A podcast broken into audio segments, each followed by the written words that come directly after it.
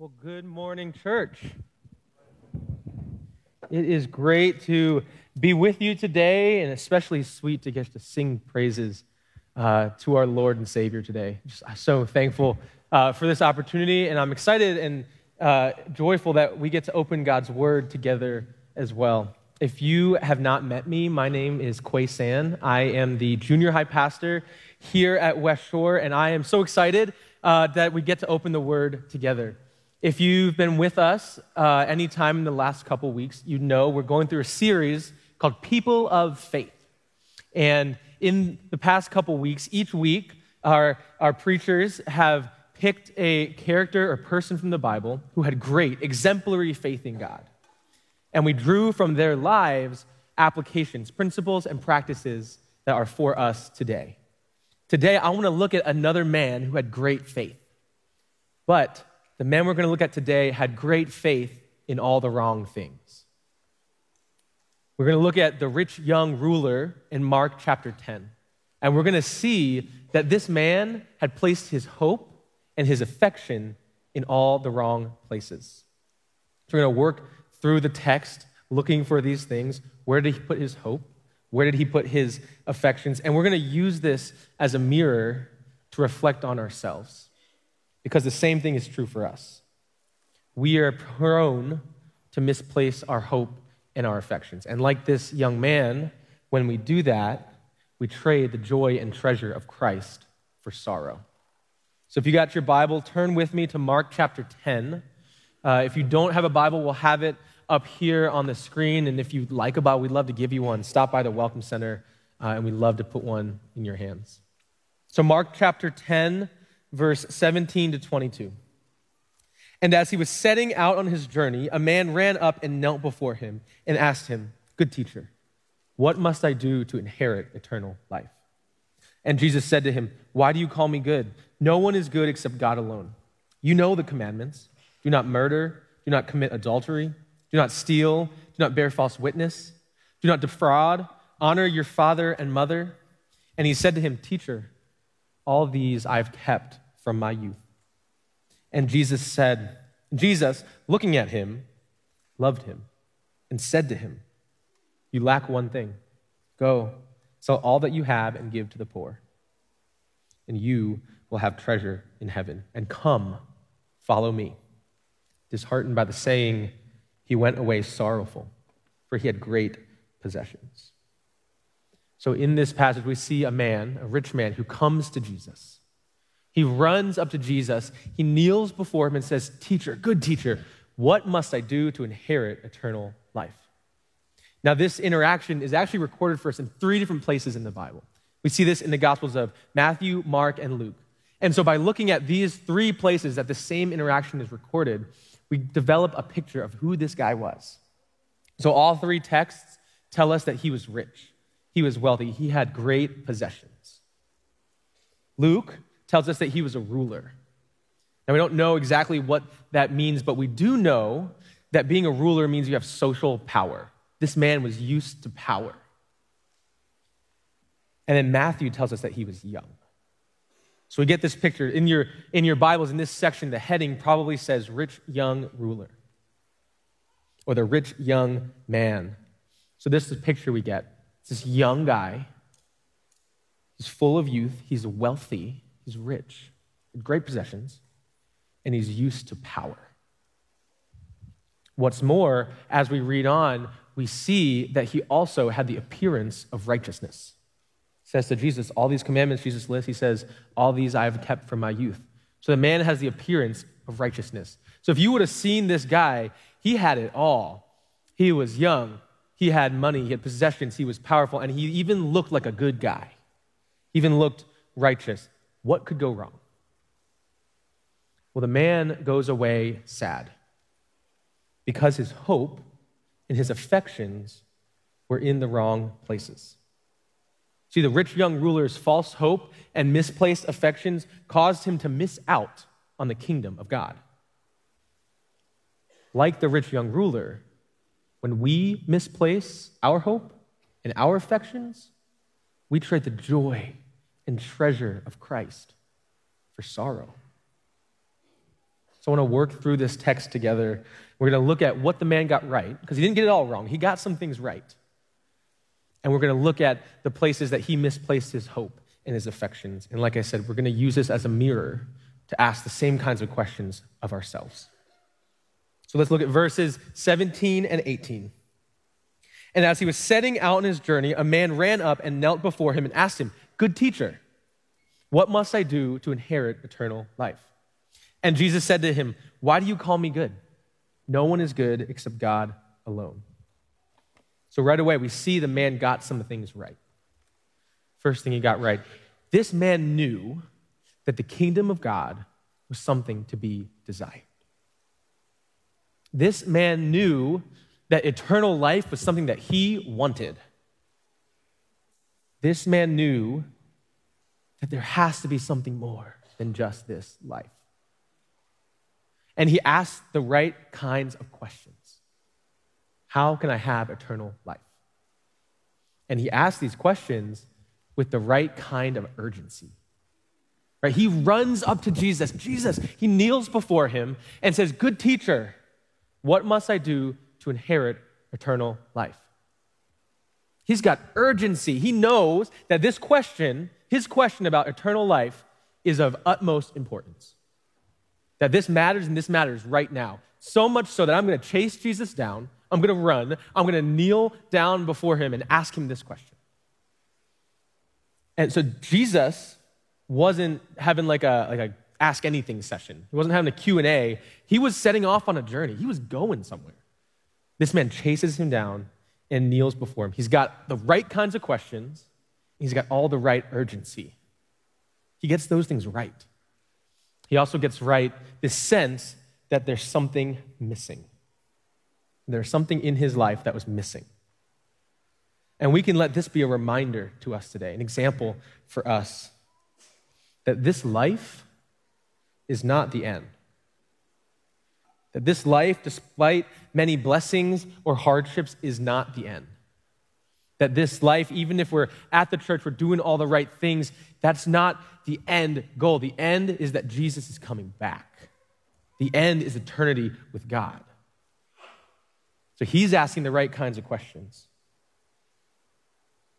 because it's true. There's got to be something more than just this life. There's something better. There's hope that will not fail, love that is stronger than death, that surpasses knowledge. We can be filled with the fullness of God Himself. There's treasure and reward that will not fade that cannot be destroyed by moth or time. There has to be something more than just this life. And the rich young ruler is asking the right kinds of questions. Without something more, this life is just a hamster wheel of striving and striving after ultimately endless, meaningless things. There's more to life than just feeding our desires, or there's more to life than just coming to church and doing all the right things because it's what we do. There's a purpose, there's more. And this young man felt it. He felt it like a God shaped hole in his heart, deep inside. All his wealth, all his youth, all his power, but there was something missing. He sensed that there was something missing. If there wasn't, why would this man come running after Jesus and kneel before him. There was something missing. This man was asking the right kinds of questions with the right kind of urgency. The man got something else right, too.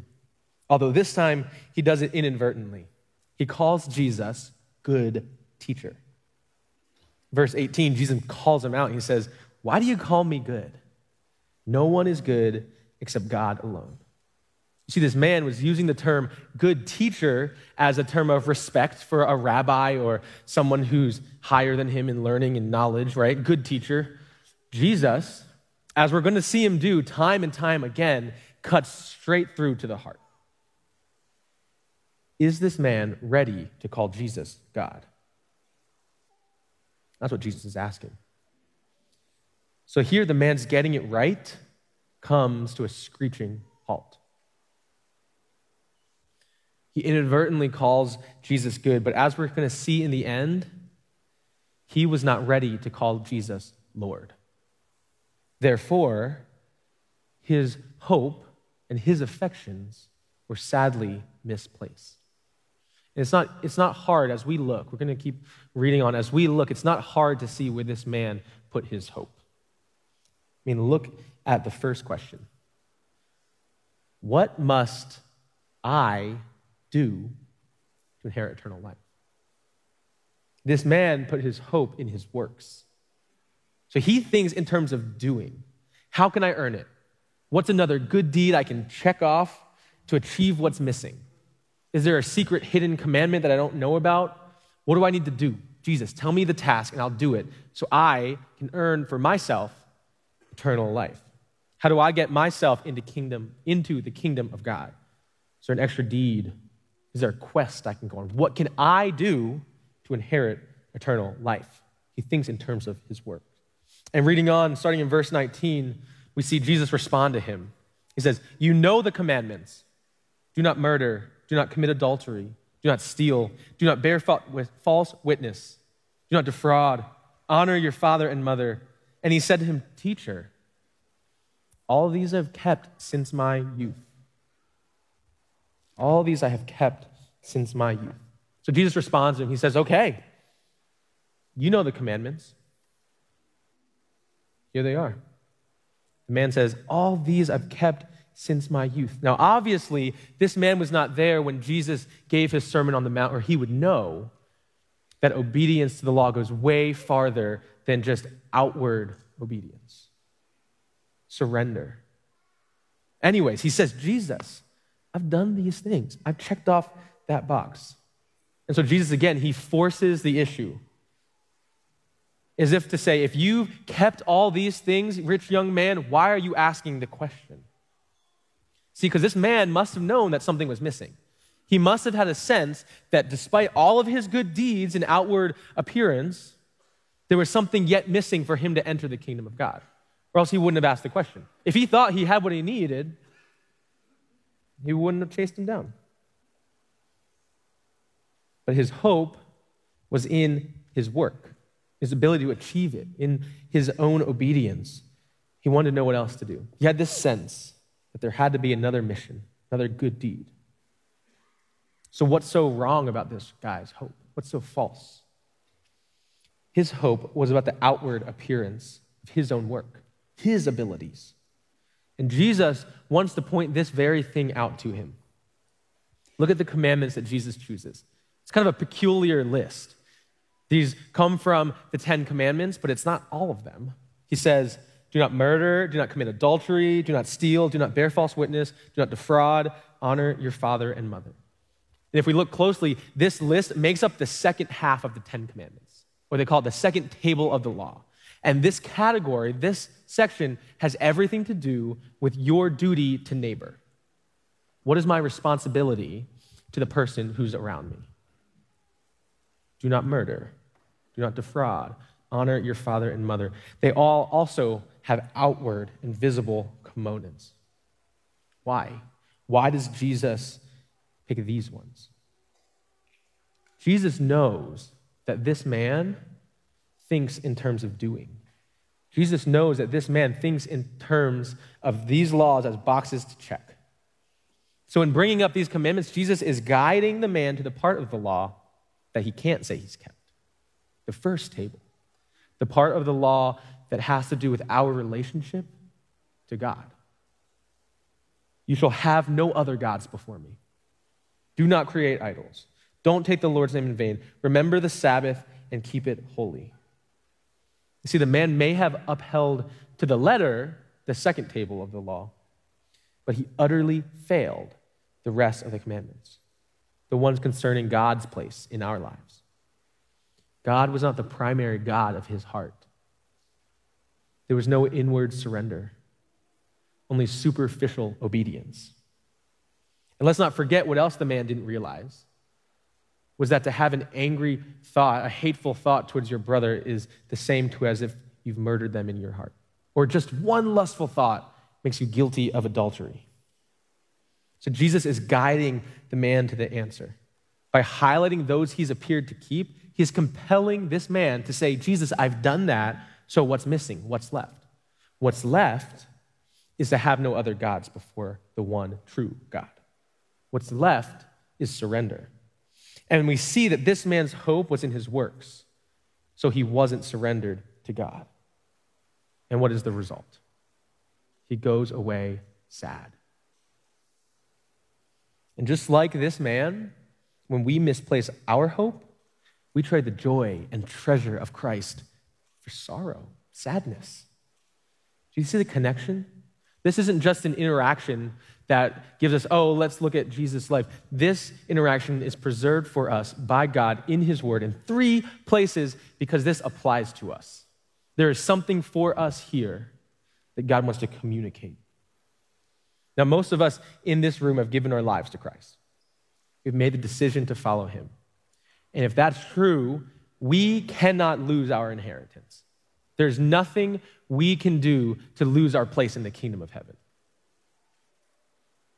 Nothing can take us out of God's hand.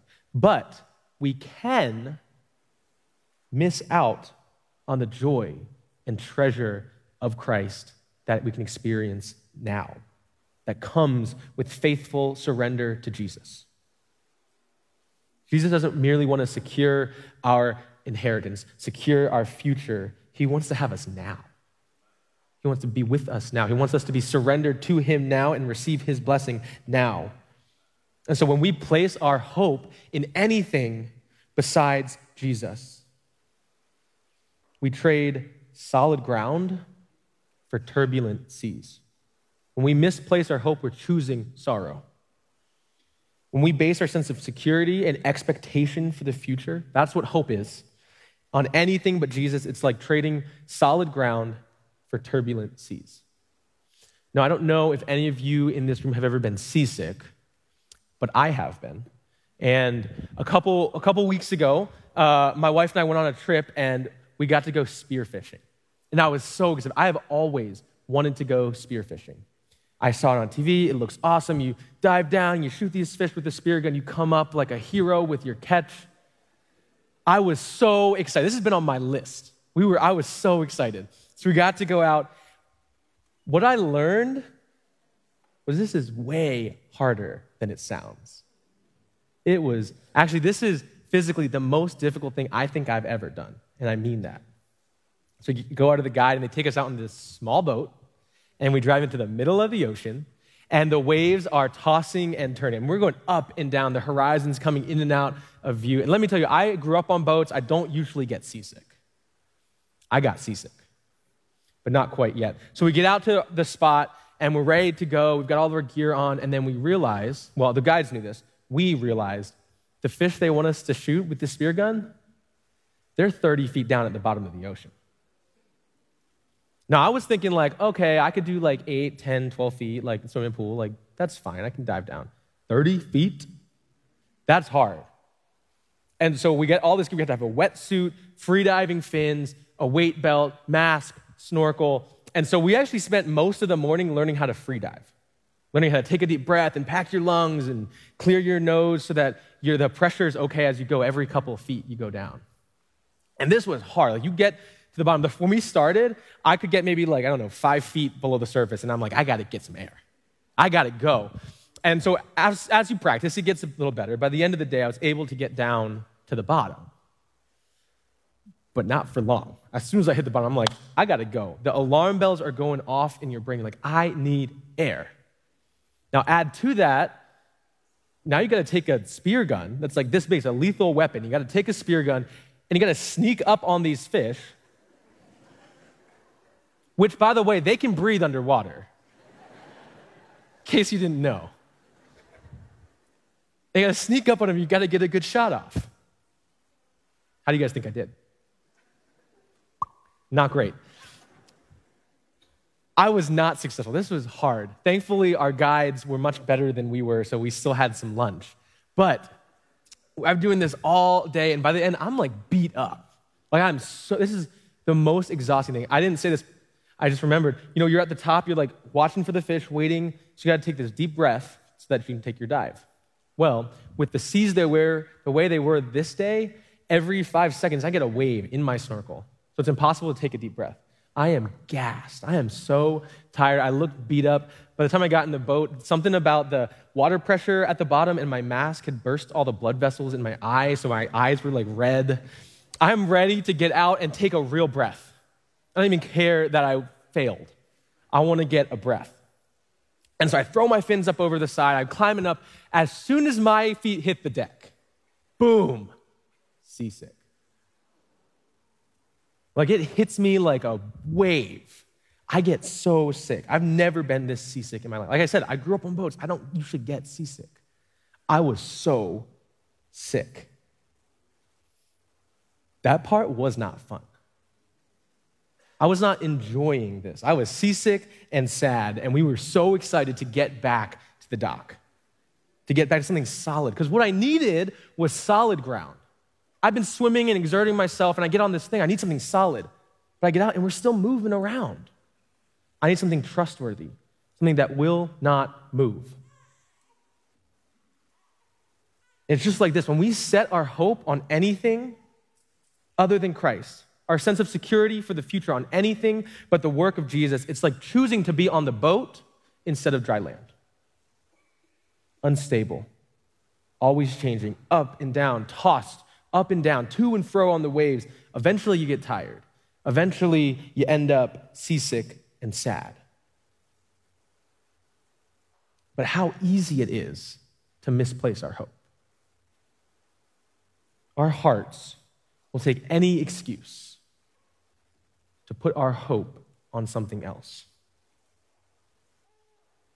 Could be our own works, like this man. Could start to hope in our own works. You know, the longer we are in the church, the easier it is to forget what Jesus did to bring us here. We start to think that we did something good. Look at what I did. We start to think the success and blessing that we see is because we've done the right things. And it is so sneaky. It creeps up on us.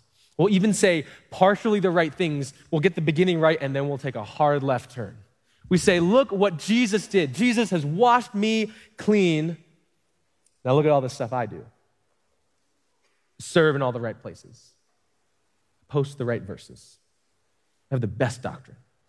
I never miss a Sunday morning or a Devo time. What it becomes is it's really about our ability to do the right thing, our ability to do good, our ability on the outside to keep all these commandments. And then when we make a mistake, it all comes crashing down. The wave drops us. Sometimes our hope comes from the people around us. Great leaders who are the best teachers and super charismatic, they bring us along and we're doing good things because we're with them. What happens when we realize that they too fight sin? Or maybe it's our security. Most of us have pretty secure, cushy lives, good jobs. I mean, that's what our hope is. Whole families, a nice house, and a 401k. The list goes on. It's so easy to misplace our hope. So let me ask you where is your hope? What, if it were taken away, would also take your hope for the future? What, if it were, removed, would leave you feeling stranded and hopeless in life? Where is your hope? See, it's so easy to let our sights drift from Jesus. It's so easy. But when we misplace our hope, we're trading the joy and treasure of Christ, solid ground for sickness and sorrow. See, this joy, this joy and treasure in Christ comes from trusting that Jesus is the author and perfecter of our faith. It comes by knowing that before God, our standing rests on His work alone. The joy, and treasure in Christ comes from knowing that whatever happens here, no matter how bad it might get, if I'm in Jesus, Jesus is king, he's coming back, and he's promised to make all things. And that in the meantime, he's promised to care for our every need. That won't change. That is solid ground. This is the joy and treasure of Christ. So whatever happens, He does not change. Our salvation does not change. Our hope does not change because God does not change. This is the joy and treasure of Christ. And so we've looked at what this man got right, the right kinds of questions. And we've looked at his false hope. And moving on, as we go in this passage, we're going to start to see where his affections were. We're going to see what this passage says about affections. So let's look at verses 21 and 22. They're all about affection. And Jesus, looking at him, loved him. And Jesus, looking at him, loved him and said to him, You lack one thing. Go, sell all that you have to, and give to the poor, and you will have treasure in heaven. And come, follow me. Disheartened by the saying, he went away sorrowful, for he had great possessions. See, the rich young ruler not only had a false hope, but he had misplaced his affections. But before that, as we go, we see a different example of affections. We see Jesus' affections. Verse 21 Jesus looked at the man and loved him. Jesus' heart was moved with love for this man. Jesus' affections were first for the Father, and through that for his children, for this young man. Despite all of his misplacements and misunderstandings, Jesus loved him. Jesus saw him the good, the bad, the ugly, and Jesus loved him. And so we know that what Jesus says next comes out of love for the man. When he tells him what's missing. So Jesus is not trying to deprive this man by asking him to surrender but he wants to give him an even better treasure in heaven. He even speaks the man's language. You want treasure? I'll give you treasure, better treasure. And he does it out of God's heart of generosity. So Jesus is the overflow of God's heart of generosity. Later on in Mark 10, if we read on, we'd see God's heart of generosity on display.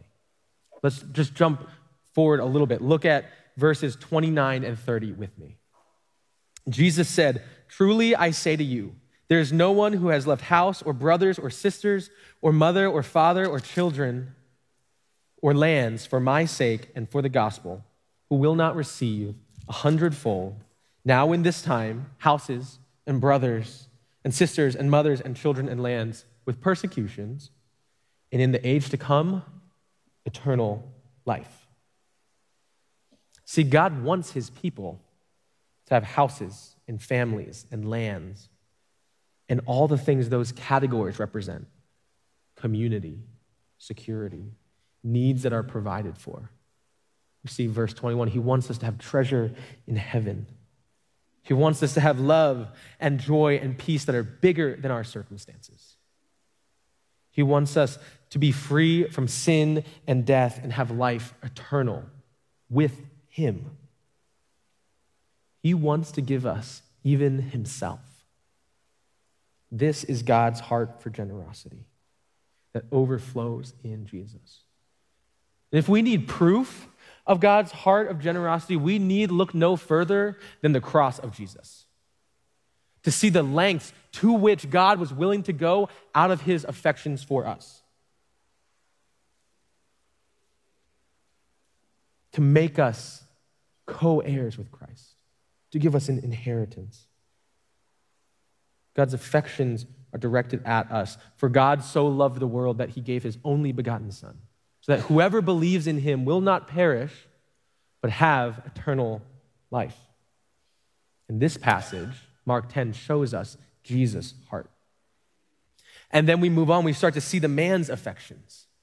So Jesus, Jesus says to him, out of love, right? Out of love, you lack one thing. Go, sell all that you have and give to the poor, and you will have treasure in heaven. And come, follow me. Jesus, again, cuts straight to the point. He points straight to the heart of this man, straight to the thing that this man's unwilling to give up. What's the ruler lack? What's, what's lacking? He says, One thing you lack. The thing that the ruler lacks is that his heart is given to the wrong things. He's missed the first commandment You shall have no other gods before me. He's worshiping the wrong things. His affections are misplaced. Money. For this man, it was money. He loved his money, his wealth, his possessions more than he loved God. So he was unwilling to surrender them, unwilling to give them up in order to follow Jesus. Now, when we read this text, it's easy to jump to the conclusion and say, this text, the rich young ruler, this is about the dangers of money. There's people who have more money than me, so I'm safe. And actually, even in the next verses, following this interaction, Jesus is talking to his disciples and he tells them, It's easier for a camel to go through the eye of a needle than for a rich man to enter the kingdom of God. So Jesus is clear about the dangers of money. However, this interaction, Jesus and the wealthy young man, isn't really about money, it's about his heart.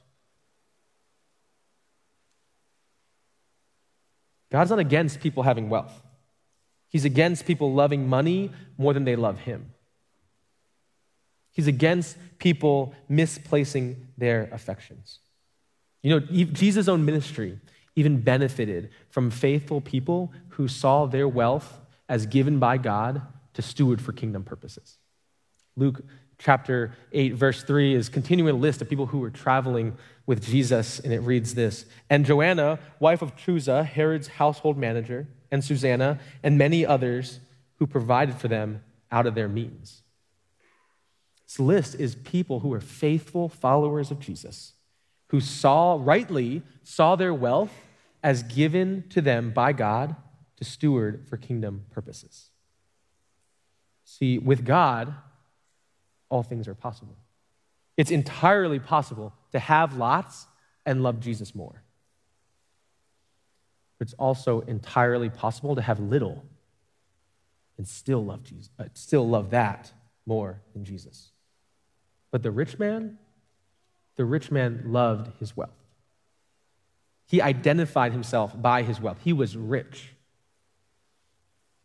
Jesus even speaks his language says, You want treasure? Sell your things and give to the poor, and I will give you an even better treasure treasure in heaven. I'll give you treasure that cannot be torn down and destroyed by moth or time or flame. But you must surrender to me. I will give you treasure, but you must give me your heart. And so the man goes away sad. He was disheartened and went away sad, for he had great possessions. He demonstrated he demonstrated that his affections were misplaced, and the result, he went away sad. He missed out on the kingdom of God. And just like this rich young ruler, when we misplace our affections, we trade the joy and treasure of Christ for sadness. This man's misplaced affections meant he wasn't able to surrender what Jesus had asked for. And so I ask you, where are your affections? What or whom sits on the throne of your heart?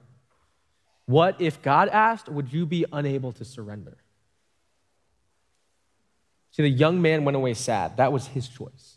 He knew he couldn't give it up we don't have to walk away sad. With God, all things are possible. We can walk out of here surrendered to following Jesus, come what may, whatever He would ask. Hands open in surrender, giving God a pre-packaged yes. I don't know what you will ask God, but whatever it is, the answer is yes. Pre-packaged yes.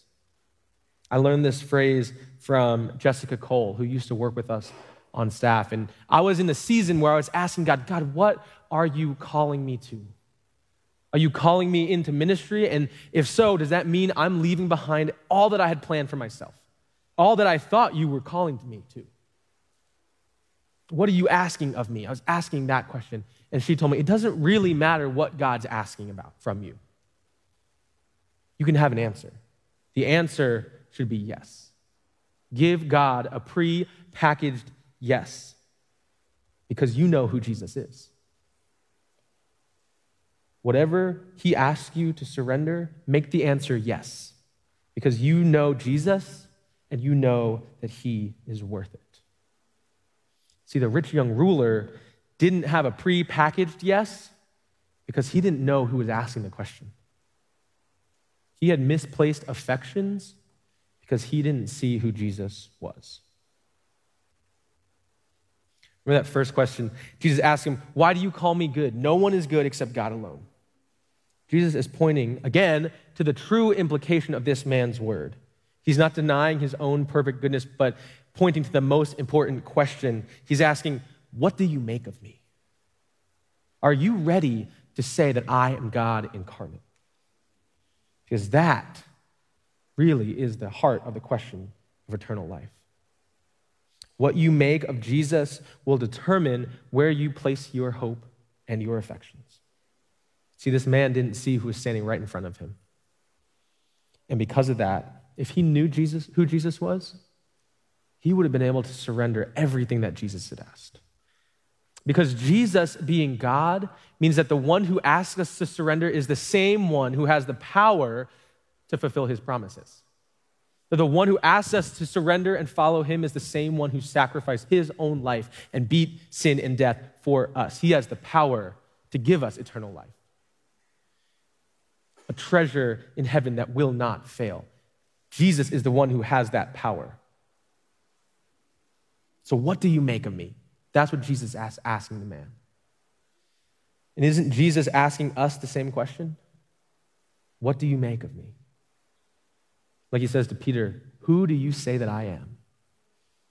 See, if we get that right, our hope and affections will be rightly ordered. The young man didn't get this right. So his hope, his affections were sadly misplaced.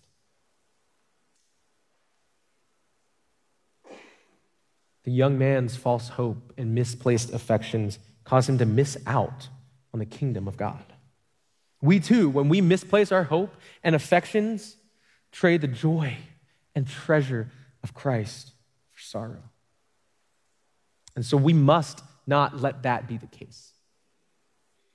So if we find that our hope and affections have drifted from the cross of Jesus, the remedy is to look again at the cross of Jesus. If the root of this young man's misplacements were his misunderstandings, then the solution to our own misplacement is to refocus our hearts and minds on the person of Jesus the Christ. To remember once again who Jesus is. To challenge ourselves to ask, do we really believe what we claim to believe? To look upon the cross and see our Savior's love poured out for us. To see the lengths to which God would go out of his affection for us. He humbled himself even to death, death on a cross. For our sake, he made him to be sin who knew no sin, so that we might become the righteousness of God, so that we could have eternal life, so that we could be sons and daughters and have an inheritance that cannot be taken away. This, the Lamb of God, this is who Jesus is our Savior. So, what do you make of Jesus? What do your hope and affections say that you make of Jesus? So, we ought to search our hearts and surrender our hope and affections once again to our Lord Jesus. He's a loving God whose heart overflows with generosity, who wants to be with us even now. He wants us to follow him. We have to surrender, to put our hope and affection back on him. And it's fitting now that we have an opportunity to come to the communion table. Servers, you may come. Today, we get to partake of an ordinance that Jesus has given us as a means of remembrance and proclamation. To remember his body and to proclaim his death until he returns. So let me invite you to use this time. Use this time to reflect on our hope and affections and ask the Lord. Ask Him to reveal to us where our hope and affections have been misplaced and offer them in surrender as we wait together. If you've trusted in Jesus, this table is for you. If you've not yet put your hope in Jesus, if you've not yet surrendered your heart to Him, let me invite you to let the elements pass so as not to proclaim with your actions what you don't yet believe in your heart. But let me also invite you to use this time to ask that question What do I make of Jesus? Because Jesus would like nothing more than to open his arms, to embrace you as you come to Jesus, to give you eternal life, but it takes surrender to the God who has died for us. Let me invite you. What do you make of Jesus? Father, use this time. Use this time to search us. As we come to the communion table, we surrender to you with open hands. Let's come with hope and affection given to you. Come what may. We are yours, Lord.